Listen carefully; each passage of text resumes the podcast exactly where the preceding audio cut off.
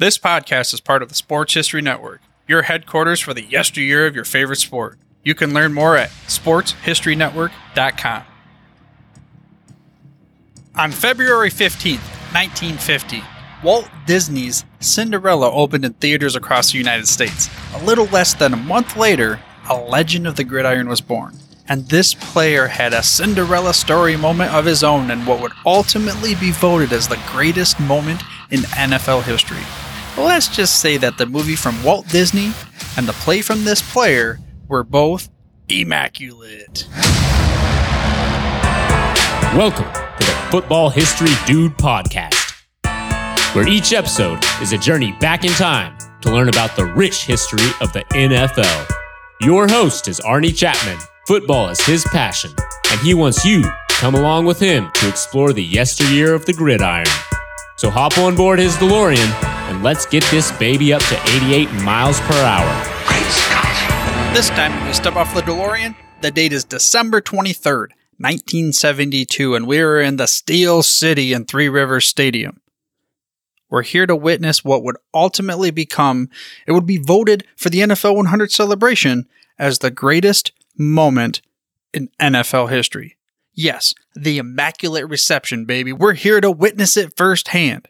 But just like that intro, it was almost destined because Franco Harris was born just less than a month after the Cinderella movie was released in theaters across America. But why do we bring this up for this episode? Well, it's because this week's guest cut his chops in watching football during this Steelers. cut his chops in watching football in the Steelers with this game, or at least it's one of the first earliest memories that he has of watching pro football. This week's guest is our resident T1000 of the Sports History Network because this guy, man, he just does not stop. This dude is a machine, just like uh, Arnold Schwarzenegger in The Terminator. But this guy, T1000, I mean, that wasn't the Terminator. I always think about Arnold Schwarzenegger. I think he was the other guy, you know, the one that won't stop chasing down, a Terminator had to protect him and, and all those kinds of things. But let's move on to football. You see, for this guest, Darin Hayes is the host of the Pigskin Dispatch, which is a daily football history podcast. And he also runs pigskindispatch.com, which is a blog version of the podcast. So if you'd rather read it versus listen to it, or hey, maybe do both.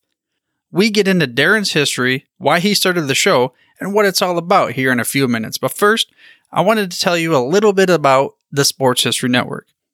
You may notice next week there will not be a football history dude episode waiting for you in your inbox Wednesday morning.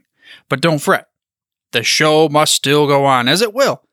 But I'm changing up the release schedule a little bit. I'm going to go from having a weekly show to a bi weekly instead, meaning every other week. Now, this reason is because I want to focus more on building up the foundation of what we have started with the Sports History Network, which is going to be the headquarters for sports yesteryear. And I truly do believe that we're going to capture that vision. And I want to give effort to doing so. I mean, come on, not everybody can be like Terminator like Darin. Well, again, uh, uh, at the beginning of this, he, he's not the Terminator necessarily. He's the guy going after the, or the Terminator going after him, T1000. But then again, that didn't turn out too well for him. So let's just say Darin is the Terminator.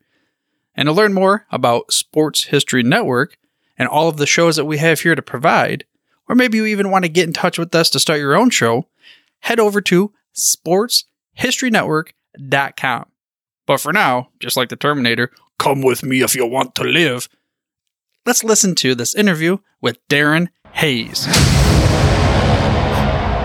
Being that you're that close to all three, I mean, you're just in the hotbed of like the beginning and everything. And okay, so let's just get into the show. I'm going to snap into my fingers. This is one of those things where we pop into like we're flies on the walls. And to start the show, I'm going to give you a scenario. So we just got invaded by aliens, right? They heard about football for the first time. They want to come to Earth. They're like, we need to learn these sports of these primitive peoples.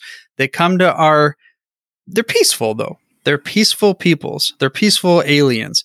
They want to learn about our sports. How would you, Darin, convince them that football is the greatest sport on Earth?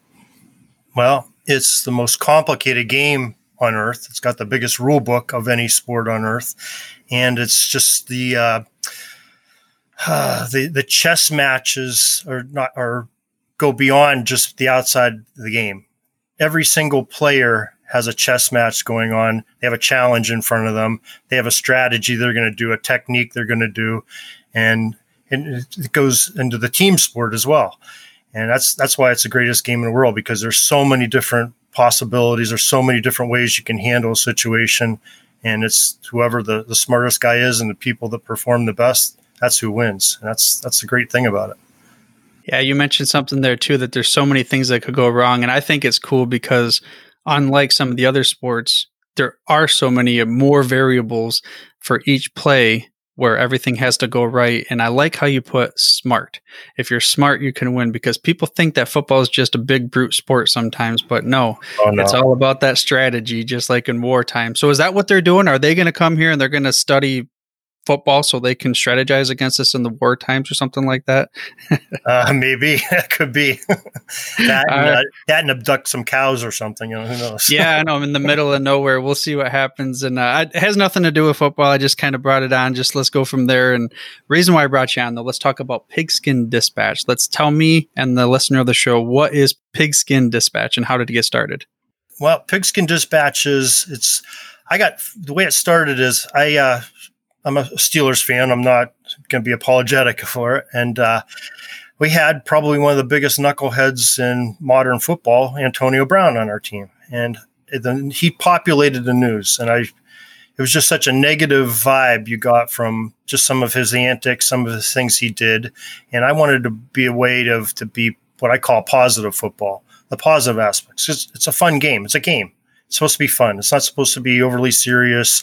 Um, you know, we I joke about, you know, crying about uh, losing the big game, you know, but uh, it, all in all, it's fun and it's entertainment, and that's what it's supposed to be. And people get a little bit too serious sometimes on uh, social media and that, and I wanted to bring a positive aspect to it. So I started off by bringing out people that are doing great things for communities, for helping other people out, uh, using their their uh, celebrity to do awesome things like you know Russell Wilson's of the world. Um, just him and his wife just go all out and help their community. They're starving, you know, especially during this pandemic. JJ Watts, you know, just good people like that. And then my I'm a I'm an ex football official. I retired from high school football officiating. I did for 27 years, and I did quite a bit of writing for a, a referee magazine, not referee magazine, but an officiating site, uh, officiating.com. And I was the history buff of it. So I had to go through and dig up what, you know, why is this rule like this? Why is this that? And I just loved the football history aspect of it and the nostalgia. So I sort of combined the two of them together and came up with Pigskin Dispatch. Yeah. And then now it's, uh, geez, you've been, we made a comment joking on the show before about how you went full belly smack into the deep end. It's just nonstop pumping out content day by day by day. How do you keep up with your schedule? I just make it part of my routine. You know, it's, I get up in the morning, I, I do a little bit there, do a little bit of reading, research, you know, go to work, get lunchtime, do a little bit more, come home, spend time with the family. You know, right now they all go to bed. I, I stay up and I still do football and write about football and enjoy football. I, I love it. Sounds a little bit. Uh, I can. I have a a parallel system there. It looks like, but uh, definitely not a daily. I have to give you major props for being someone who puts out content on a daily basis like that. And we'll get into later about maybe some of your forward thinking projects. But you mentioned something there. You're not apologetic for being a Steelers fan, but was that first quarter of last night's game the worst feeling you ever had in your life, or was there even a worse oh. moment as a Steelers fan? Oh, it was a gut punch. You know, probably the only thing that may have been worse was probably I think it was like 1994 when they were favored to win the AFC Championship game, go to the Super Bowl, and they lost to San Diego. That that was like uh, that was you know that was bad. That was a bad day. that was bad for you. That was also bad for me as a Detroit Lions fan. Do you know why? No. Okay, so the head coach of the Chargers in '94, who was he? Do you remember? Uh, I can picture his face. I can't. Mr. Bobby Ross. Bobby Ross. Yeah. So Bobby Ross goes to the Super Bowl. They think this guy's a heck of a coach, right? So mm-hmm. then the mm-hmm. Lions, and their infinite wisdom, decide to pick up Bobby Ross, bring him to Detroit. Saginaw Valley State University is where they had their training camp all the time, and that's a local place around here where I and we would go up there as a kid you watch Barry Sanders. Barry Sanders. Now this is just this isn't just Bobby Ross's fault, but Bobby Ross was maybe the one who threw the last log on the camel's back. Not too long after that, the year after Bobby Ross comes to Detroit, Barry Sanders is out of here. He retires from the league. Now he's not the ultimate record holder. So Bobby Ross is a bad heart place in my spot for him. But I don't know if everybody else feels the same way about him. I did get his autograph once. I guess that, that counts for something. Yeah. So what about the best Steelers moment of all time for you personally? Oh, I, I think it had to be well. I I've I got to I'm blessed. I got to see all six Super Bowl wins in my lifetime. I remember all of them. You know, even I think I was like 11 years old when they won the first Super Bowl, and uh, probably that first Super Bowl was, was awesome. You know, seeing Art Rooney get to you know hold the all choked up, had the cigar in one hand, sort of choked up with Lombardi in the other, just staring at it. You know, that was an awesome moment. I think the the Super Bowl against the Cardinals, sort of this generation of Steelers uh, especially the way they did it. You know, Harrison's interception right before the half, and you know the, that's probably one of the greatest plays in, in Super Bowl history. His return of that Kurt Warner pass and the Santonio Holmes catch at the end. It was it was just you know that was a very euphoric moment for a Steelers fan right there. Yeah, even though I didn't have any, I mean, I was rooting for the Cardinals that year just because of as a Lions oh, fan, God. you always root for the underdogs. Yeah, I've had but, enough gut punches in the last 24 hours. well, but that was two of my personal from watching the games most memorable plays in Super Bowl history from the same team from the same Super Bowl. When you talk, like you said, the Holmes and then zone and the, the, the Harrison, that's the one that sticks in my mind all the time. Just if he would have been because it was like I was it zero zeros on the clock. So if he would have got pulled down at like oh, three yeah. yard line, yeah, they were done. Right. Mm-hmm. Yeah. I mean, Larry Fitzgerald went on that ex- historic run leading up to that. Kurt Warner mm-hmm. maybe could have rode off into the sunset, but then things flipped on the script with Harrison, and now he's making commercials tackling guys and doesn't want to get tackled and such. But speaking of that, you talked about being a high school uh, umpire referee for multiple. T- you said twenty seven years. Twenty seven seasons. Yes. So we're let's go back to your football origin story before we dig into some of the stories you've uncovered from the Pigskin Dispatch. How did football start for you, Darin Hayes? Well, my my father and my grandfather were big football fans. Um, I, I live, you know, living in Erie, Pennsylvania. We're less than 100 miles from Cleveland, Buffalo, Pittsburgh. And back in the uh, early 50s, when my dad was, you know, a teenager, he uh, had to experience, you know, it was the, the Jim Brown era of the Cleveland Browns. So the Cleveland Browns were the only team people talked about. The Bills really weren't around yet. And the Steelers were just this pathetic team that everybody just beat up on. Well, my father, just to be different, he said, I'm, he goes, we're in Western Pennsylvania. We root for the Steelers. That's our team in Western Pennsylvania. And, uh, he sort of, you know, adopted that over to me. And when I grew up and I just happened to grow up when I one of the first games I remember watching, and I wasn't very old, was you know the Immaculate Reception. You know, sort of the turning point of the organization.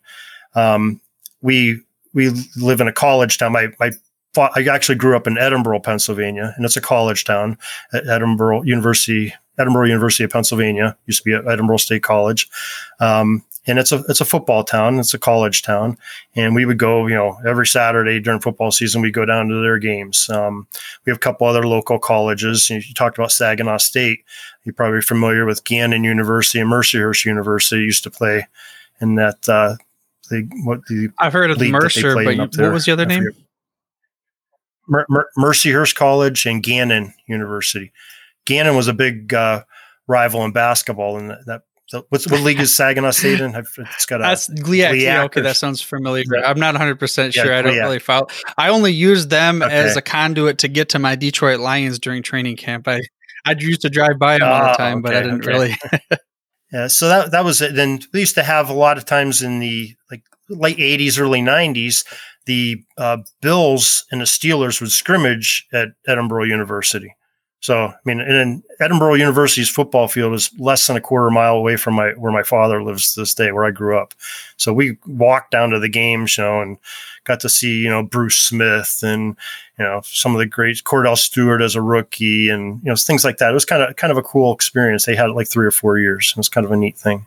Yeah, like you said, to be able to scrimmage those two teams that close to you in a small little college town like that, that's that's unique. And like I said, I mean the I I don't know how all I know there's some stadium or some teams out there that they have their training camps that are they go to a little place like that. But when the Lions did it, it was like a a totally unique experience for fans. Granted, nowadays I think you can get into their training camps for some of the stuff, but it wasn't like it it is or was back then during the oh geez early mid 90s it was like a five or six year run i forgot forgot how many years it was total but that was what's that yeah they they called them uh, i think they called them rookie scrimmages because it was basically for the rookies and the first year players like bruce smith wasn't suited up he's standing on the sideline you know he's a gigantic man I, I i didn't picture him being that big you know from seeing him on tv but when you when you're standing, you know, behind the ropes ten feet away from him, you're like, oh my god, a guy's gigantic, you know. So that, uh, he was impressive. Yeah, so, but just little things like that that we were ingrained in football, high school football. You know, I was every Friday we were at high school football game. And then you said you got into the being a ref. How how did that happen? Was it early in your career there? Uh, yeah, I was probably about 20 years old. I was I was still in college, and a good friend of mine was an official for a few years, and you know, being a college kid, you know, you want to buy some pizzas and stuff like that. And he said, Hey, you want to make a couple extra bucks? You, you know, come and join this football chapter, learn how to be an official. Because first year you just go and hold chains at games, but you get the best seats in the house and, and maybe you like it. And I did. And I enjoyed the people I worked with. I enjoyed the rules of the game. You got to see another aspect of the game. You're, you know, the, the people that you always hated, you know, the zebras out on the field, you, you got to know them. You're like, Hey, this is kind of, kind of a cool thing. And and I, I also got when I got on a field, you know, you get this first couple years, you get the jitters out, but then you just start enjoying the whole thing. You enjoy walking in a stadium and you know nobody's on your side. You know, it's just kind of a, a great thing. The rules are the only thing on your side, you know, and it's uh, you have coaches. No matter what you're going to call, everybody's going to be on your case about it. And I don't know, I just you get a little high from that too. You know, it's kind of a neat little aspect to it. It's funny though, even though the officials are similar to maybe what we see as like the police officers when they're walking around, you get a little bit, uh, you know, I guess naturally want to bounce back away, but it's that order that the officials bring to the game that truly makes it great. Because if they didn't, I, I don't know to the to the point where the game is set in motion to be able to tell that story where as opposed to let's go back to the whole 50 yards and or what do they call it? Cloud in a dust that's what it was called kind of football which kind of brings me to some of the interesting stories maybe you've picked up throughout your pigskin dispatch. You gave me a little cheat list for the listener of the show right here but one of the first ones you brought about was the evolution of the field.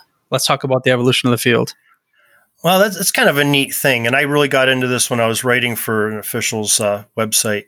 And if you go back, you know, of course, we all know that football got its roots from soccer and rugby. Uh, so the football fields prior to 1880 were, uh, they were all over the place. It was just, you know, Yale had their football field as one side, you know, Princeton would have one that's their size. They were all over. So uh, just for an example, like in 1870, uh, they had fields were 70 yards wide, 140 yards long. You know, today's fields like just over 53 yards wide, and of course, you know, 100 yards with two 10 yard end zones. Uh, 1871, a year later, this went to 100 yards wide, 166 yards long. You know, one year span, it changed that much. And they also had 25 players on the field for that field. That's why they had to make it so wide.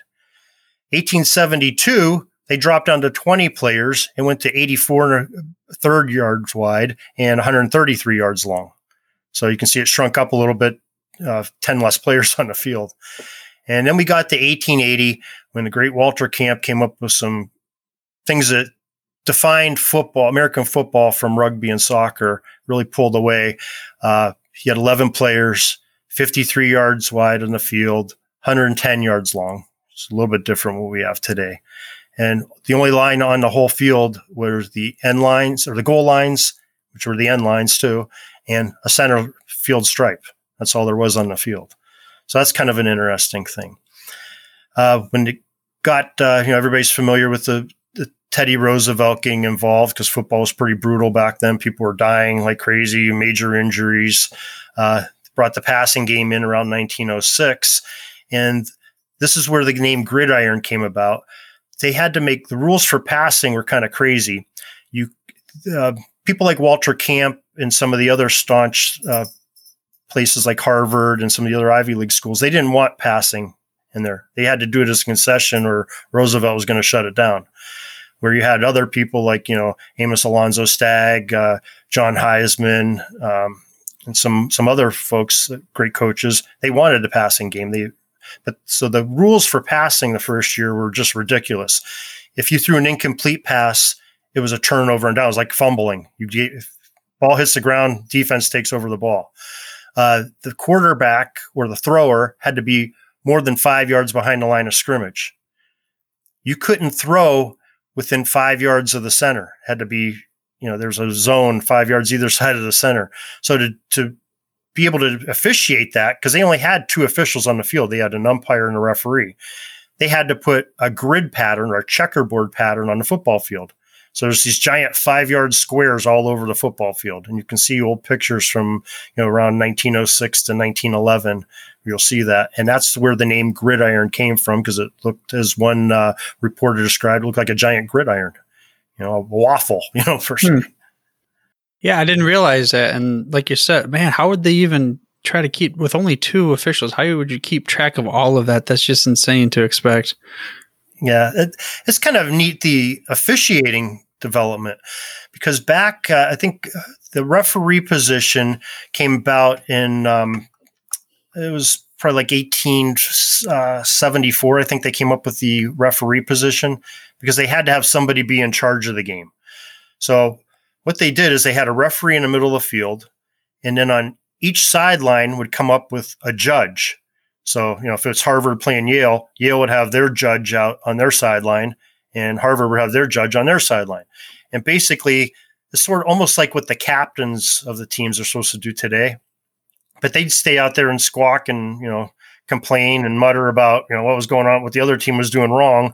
And they kept going to the referee and have to do that. So about 1892, I think it was, they stopped and they said, okay, this judge thing's not working.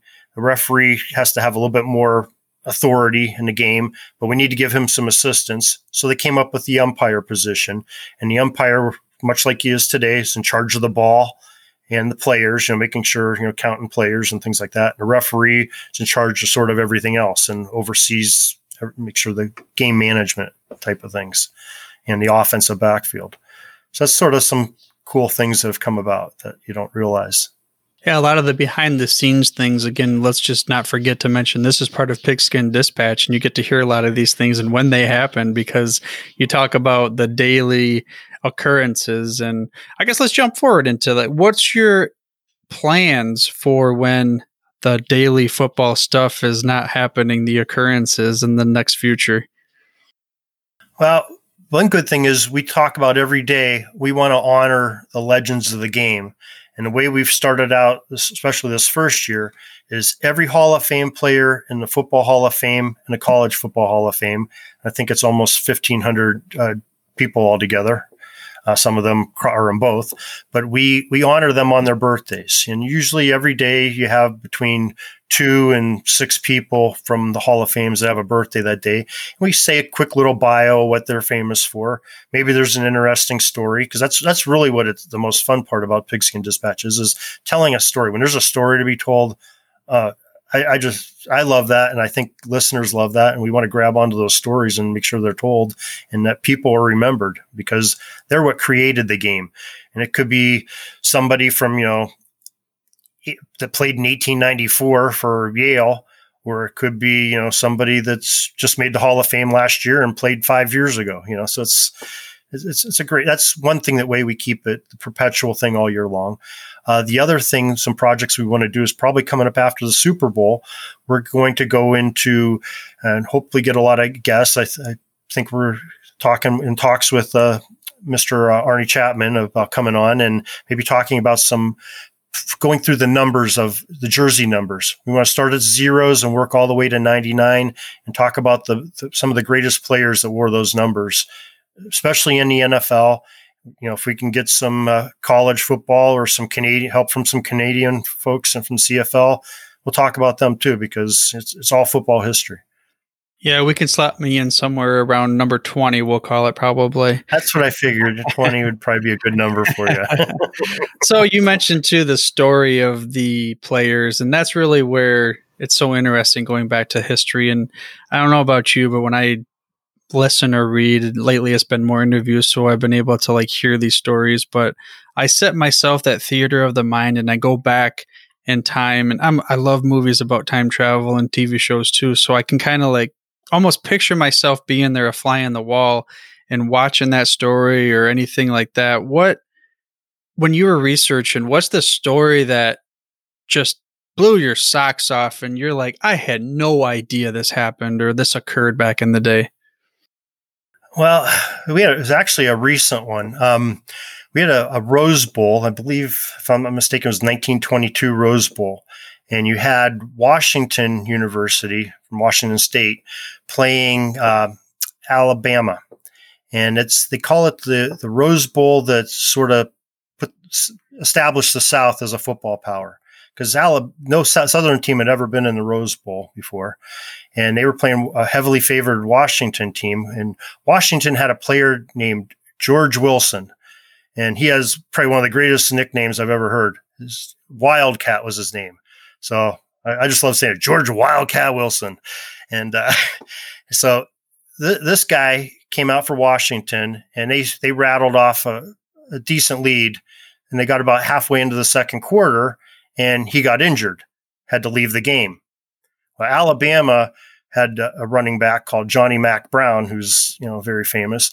Alabama, as soon as George Wilson went out, because they were all two way players back then. Uh, George Wildcat Wilson goes out. Johnny Mack Brown and the rest of Alabama just goes nuts, and they rattle off 19 points, and you know they take the lead. And all of a sudden, Wilson comes back in the game in the middle of the fourth quarter because Alabama's driving, and he comes on the field on defense, stalls Alabama deep into uh, Washington territory, and they turn over on downs, and they drive they drive the field, and uh, somehow Alabama hangs on and wins. I think they ran out of time, but the, just the momentum of it, the, you know, the whole story, and it's it's just really fascinating. Just the the players from that that game, and what it did is with Alabama winning, it made the South get some recognition in the football world. And you know, look where we are today in college football. You know, you can't can't deny it. The SEC is probably the strongest league, and I guess we'll we'll see later tonight. Uh, so Ohio State plays them, but uh, it's definitely the dominant conference in the U.S. right now. I almost wish that we could make it a mandatory where they have to have cool nicknames like they did back in the day. It's like they all had nicknames, you know, the the mm-hmm. bullet, or they had uh, uh, what's the guy? Oh man, what's the one? Johnny Blood McNally, and just all these different kinds of nicknames that nowadays you don't really.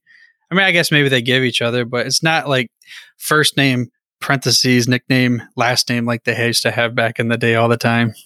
Well, some some of them have great names without nicknames because I there's uh, one guy we just did for the Pro Football Hall of Fame the other day, Mac Speedie. I mean, yeah. Does that sound like a football name or what? You know, that's that's an awesome name. You know? Bronco Nagurski is one that's stuck in my mind all the time. Oh, it just yeah, sounds like a football name. yeah, yeah, those are some great names. That, that's probably another show that we want to do after our 100 days. We were talking, I was talking with another uh, gentleman I talked to quite a bit about nicknames, especially NFL nicknames. We were talking about just go on and just talk about all the great nicknames of the, the day. So that might be a future future podcast too that we can get into. Speaking of other people you mentioned before in our pregame, we had you're you're talking to Bill Schaefer. Let's let's give him a little bit of recognition and what that his uh, team does. They have a, a, website called the Gridiron Uniform Database. Uh, it's gridironuniforms.com. And they go and take every single uniform in, in professional football. Is what they try to do. I, th- I think just American professional football. And they try to recreate it by uh, graphically on their web pages. So you might want to, you know, see the, the Chicago Bears in you know, 1931. They'll have their home and away uniforms if they had them back then. I don't know if they did, but you know, they'll, they'll have a graphic of what they wore that year. Um, he he posts quite often on social media, especially Twitter, where you know if there's a game coming up this weekend and you know the Cleveland Browns are wearing some odd combination that you know us regular viewers don't notice he Bill points it out to us and he shows it to us, which is kind of cool. So it's all it's all eras of, of professional football, and it's it's really a neat thing. And something that's a part of the uniform is the helmet. That's another one of our topics to talk about the evolution of the helmet. Let's bring that up here and kind of give us some secret sauce behind the story of the helmet. Uh, the helmet. The, the thing about the helmet, it's a very interesting story, is who was the first one to wear a helmet? And I've I did a lot of research on it. There's a lot of people that have some really interesting things on there, but it seems to come down to the three different individuals, and a couple of them are, are pretty big names in not only in football history, but you wouldn't associate them with football history, but they're very big names. The first one is John A. Naismith, you know, inventor of basketball. He's one of the people credited to the three that may have been the first one to wear what you call a, hel- a helmet. And helmets, you know, a head protection. And Naismith's story is I, I sort of traced it down. They don't really know the game, but Naismith was suffering a lot from he was a center, and back then, you know, they would just slap the, the snot out of the center to when he got rid of the ball so they could, you know, get an advantage. And he would have just his ears would be banged up and bloody and everything else. So his girlfriend at the time, that he was in college, his name was Maud. That's who he ended up marrying.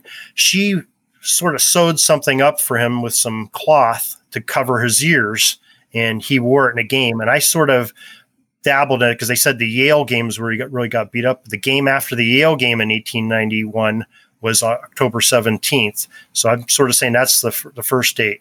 And he had this cloth covering on it. So inventor of basketball could be credited with wearing a helmet in football.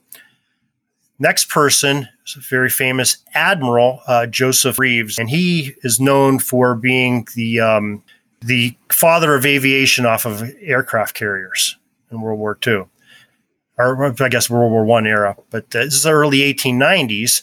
He had a doctor tell him that he had to quit playing football, or he was going to gain instant insanity. So he had to wear do something because he was getting knocked around the head.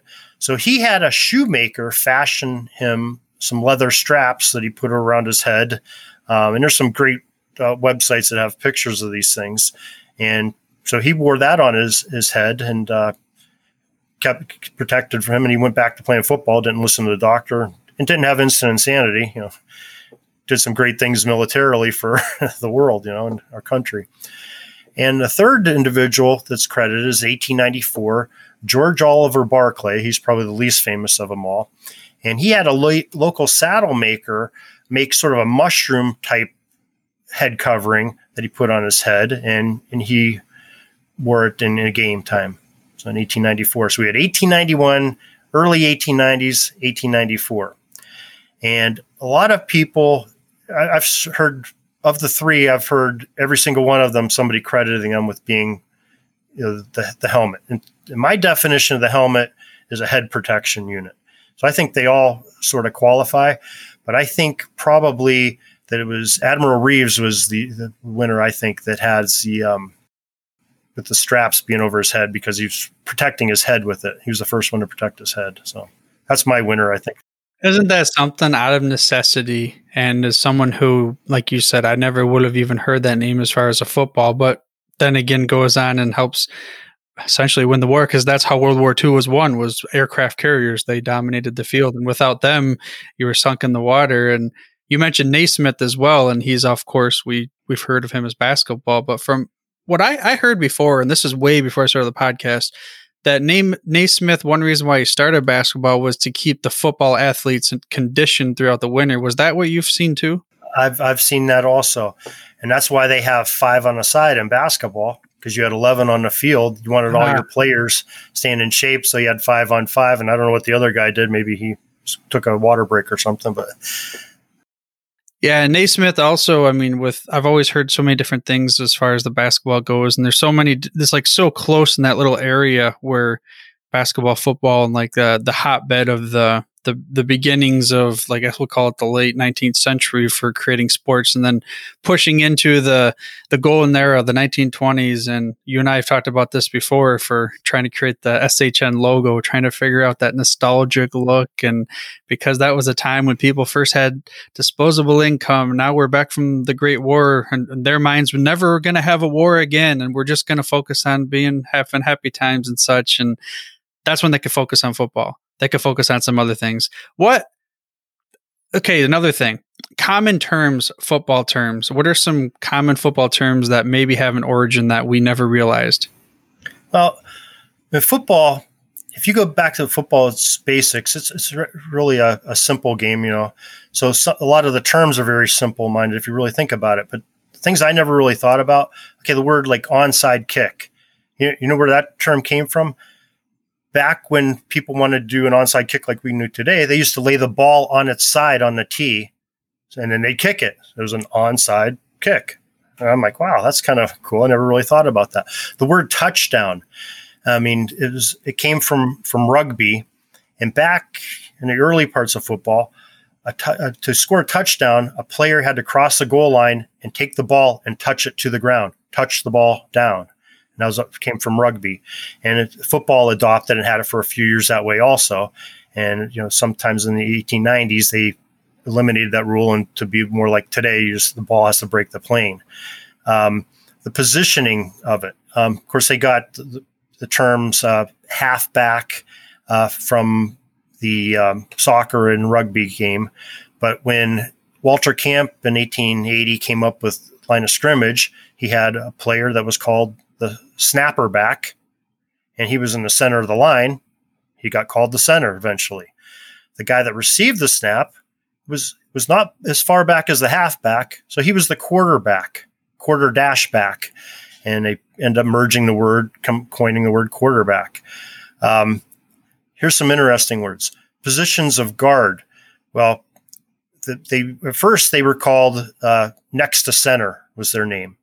Well, the, the main job was to protect the center, to guard him when he snapped the ball. So they end up becoming the guards. And the most the people that were making the most tackles on defense were um, just inside the ends on the offense. And the people that on offense that were not just inside the ends were called the next to ends. Well, since the people were making all the tackles, they called them tackles on defense the offensive tackle was the one that was supposed to block him.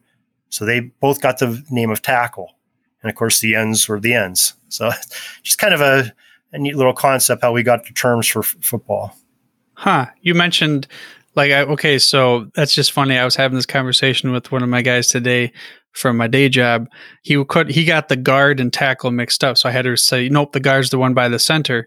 And it's funny because in my mind, I was thinking maybe they call them the guards because they're the closest to the quarterback, which back in the day used to not really matter the, the position. But then flash forward to today's sport where if you don't have a good quarterback, you're doomed. And back that it's just it's just funny how things have changed and evolved just like some of these other evolutions we're talking about and one thing that the quarterback cares about would be that that thing that he's chucking that pigskin i mean what about the the evolution of the football how about what happened there uh, well, I always sort of was wondering one day about where did the football get its shape like that? And you got to go back in ancient history, even before soccer and rugby, really. And they had, you know, a bunch of different games that they played in, you know, ancient times. Know, but England had a game called Balaun. I think I'm saying it right. It's almost like the word balloon, but it has a W before the end. And what that was is it would blow up a pig's bladder, inflate it, and hit it around, you know, did have two teams and you had to hit it, try to get it past the other team's goal by hitting it with your hands, you know, bouncing almost like you would do with a balloon today. You know, the kids bring a balloon home and you're bouncing around the, the living room. So that's sort of where, where the pig's bladder came in. And when they uh, started playing soccer and association football, which that's where the word soccer came from, the school of rugby in England they wanted to play a little bit different way. They wanted to be able to carry the ball, and not just kick it. So that's where the term rugby comes from. And there's a couple individuals that lived real close to the school of rugby that had, I believe, like a, a leather type of thing. I don't know if they were made shoes or just leather, you know, garments. And they decided to sew a casing around the pig's bladder because the pig's bladder would would burst, and it always would lose air. And I guess uh, the lowest person on the teams, and even in early football, they'd have to reinflate the, the pig's bladder. So you, you know you picture what a pig's bladder is. You know, it's the, the bladder of an animal, and um, you know you're tying it off wherever its orifices were, and you had to untie that thing and blow it back up. And you know, it's a, it's probably a few days old now by by the time they're, they're using it and running around a field with you know a bunch of sweaty guys on it, and uh, so they do that. But they ca- they put a casing around the football leather, and had the had the laces are where the valve was. So they'd be in the middle of the game, ball would lose air. You know, even in rugby and early football, have to stop the game, undo the laces. Guy would come in, blow it up, retie it off, sew it back up, start the game over again. So it's kind of interesting. But the shape of the football is a is in rugby ball is really to way the shape of the bladder is. You know, sort of that oval, rounded, uh, spherical shape. That's you know not perfectly round, and that's sort of where football started off using a rugby ball. And then, you know, around 1906, when passing came in, they said, you know, is kind of a pain in the butt to try to throw this thing. Um, let's let's make it a little bit smaller, a little bit, you know, less girth, little pointier on the end, a little more aerodynamic, and get this passing game going. So that's how that's the ball sort of evolved. And that, and of course, you had you know vulcanized rubber came in in the 1860s, so they got rid of the pig's bladder, and you know Charles Goodyear and that whole story. But uh, it's another interesting part of it. Right. Yeah. So many different changes that have happened. Um, it, it's hard to argue that changing the shape of the football can't be one of the the top, maybe Mount Rushmores as far as advancing football to become America's sport and becoming the most. I mean, even though it's something we don't necessarily maybe think of on the surface, but passing really is what changed it from being baseball's stepchild, I guess you could say, to becoming the America's favorite sport. And speaking of around that time when it's becoming America's favorite sport, maybe a little bit beyond that even. Were you around? Do you remember when the terrible towel was invented? I I don't remember exactly when it came about, but I can remember it as young. So it's probably it was like early seventies. I'd say you know I know Myron Cope did it. Who was a longtime uh, radio announcer for the Steelers, and uh, he did. I think it was like 1971, 72. He came in, so I was probably only about five years old. So I don't really remember that aspect of it, but I know we had one uh, Super Bowl nine. We had a, a terrible towel at our house. with the the official one. So that was kind of a, a neat thing. Yeah, one of the most iconic, I guess you could say, uh, fan wear type of deals. The terrible everybody knows what that terrible towel is. We might not have known the history, except for uh, I mean, I someone on the show explained it to me. I, I really can't remember for the life of me if it, who it was that told me how that came. Maybe maybe it was uh, Joe Zagorski because he has the 70s podcast. I, I bet that's where I, I learned it from. And he actually had an episode on it too, on how that came to be. And um, the whole, I guess, genesis of it and that kind of thing. Uh, speaking of podcasts, let's go back to your daily pigskin dispatch. What other insights potentially have you gained from creating a daily football history podcast that has really helped you maybe have a different perspective of the game? I, I think I appreciate the the players from the bygone eras a lot more. Some people that I never heard of before. I mean, we talked earlier about George Wildcat Wilson and Johnny Mack Brown. Uh, there was a, a, player from Michigan, Willie Heston. Uh, I believe he was like in the, the 20s. And he was just, I mean, if you go back and, and read about him, we have a post back in his birthday. It was back in the fall. It's just unbelievable some of the accomplishments that this man did back in football. Um, you know, then you have like, you know, the Ernie Davises uh, of the world, you know, just some of the things and the barriers that the man went through and some of the great games he, he did, you know, Jim Brown and, you know, some of the other NFL players of that era. So it's these bygone eras that I didn't get to watch. You know, I watched football in the 70s, 80s, and beyond. But before that, I, I really didn't know. But with YouTube and researching them and, you know, hearing some of the people that, that watched them play, it's just you know some incredible stories. Yeah, I can echo that sentiment too. Starting about 2018, when I started this podcast, is when I really started researching like the history of the game. I've I've always been intrigued when I would see those things pop up on the, um, you know, the the broadcast would have, oh yeah, that's right, the Lions back in 34 did this or something, but it was few and far between compared to now that we're beyond the hundredth season. And you know, I got to ask you this question. I'm going to give you those virtual keys to the DeLorean now. Speaking of the past players Wait, you what you mean it's virtual? You, I can't, only came on the show. I thought you I was going to actually drive your DeLorean. Maybe you can have this one right here. I don't know if you can see it. Oh yeah, yeah. okay. It, it, even lights up, so I'll give wow, you that one wow, right there. and uh, we'll give you the keys. 88 miles an hour. Go back and point in time, any point in NFL history, so you can relive one moment to be a fly on the wall, or you can even ask a question. Where are you going, Darin? I think I want to be the fly on the wall and I want to go back to 1889 and go to, I don't even care if it's a practice. I want to go to 1889 Yale football. He had Walter Camp in his second year as the official coach. He was a player coach before that. He's the coach of the team. On that team, Amos Alonzo Stagg is the end. Pudge Heffelfinger's one of the guards, and they had a bunch of other All Americans on that team. And that wasn't even one of the greatest Yale teams because they were 15 and one. They lost to Princeton last year. But just to be in that room with the football genius of, you know, Stagg and, and Camp and that, that era, I think that would be phenomenal. And watch Pudge Heffelfinger play too, the first pro player ever to, to get paid, you know, so.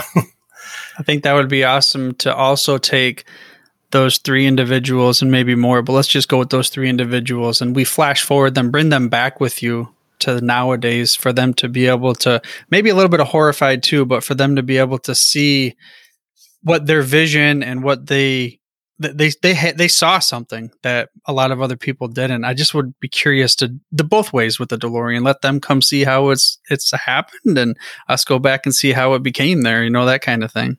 I, I think Stagg would be pretty cool with the game. I think Camp would be mortified because his his fear of the past and sort of, you know, sissifying the game is what many of the players said. You know, I think Camp was on that, that fence. Just he'd probably be mortified to how, how the passing game has sort of evolved and it's not the, you know, three yards in a cloud of dust like we mentioned earlier. Right. Yeah. I think maybe Ralph Hay would be like, Hey dude, where's my money? What's yeah. going on here? yeah, right. Right. but with that being said, so let's go back and let's circle this up to pigskin Dispatch and the daily podcast and the blog that you have, which is at pigskindispatch.com, part of the Sports History Network. Share with the listener of the show any last kind parting words of wisdom you want to give about Pigskin Dispatch. Well, if you're looking for that, you know, 10 minute football fix on a daily basis, that, that's what Pigskin Dispatch podcast is for. And we want to give you that, just give you those headlines, maybe fit in a little story here and there. Uh, we'll tell you where to get the full details, you know, where we're getting our sources from. So you can go and if you want to read more about the story, but we want to give you that headline on this day type format and, uh, you know, tell you what happened on this gridiron day. There you go. Pigskin Dispatch, a daily podcast and blog dedicated to positive football and uncovering, reliving, and retelling some of the greatest moments in the history of football. To learn more about Darin's work, you can find him on the Sports History Network website or right over to pigskindispatch.com. And although it's weird for me to say this, I will not, in air quotes, see you next week. But I will be back in a couple of weeks where we're going to bring on another partner of the Sports History Network to talk a little bit about Super Bowl history. That's going to be with Tommy Phillips from Lombardi Memories. And again, don't forget to head over to sportshistorynetwork.com. But for now, dude, I'm through if you're through. Thank you for listening to this episode of the Football History Dude. Make sure you're the first to get the next episode, please subscribe on your podcast player of choice and head on over to thefootballhistorydude.com for the show notes and more information on the history of the NFL. And remember, dudes, where we're going, we don't need roads.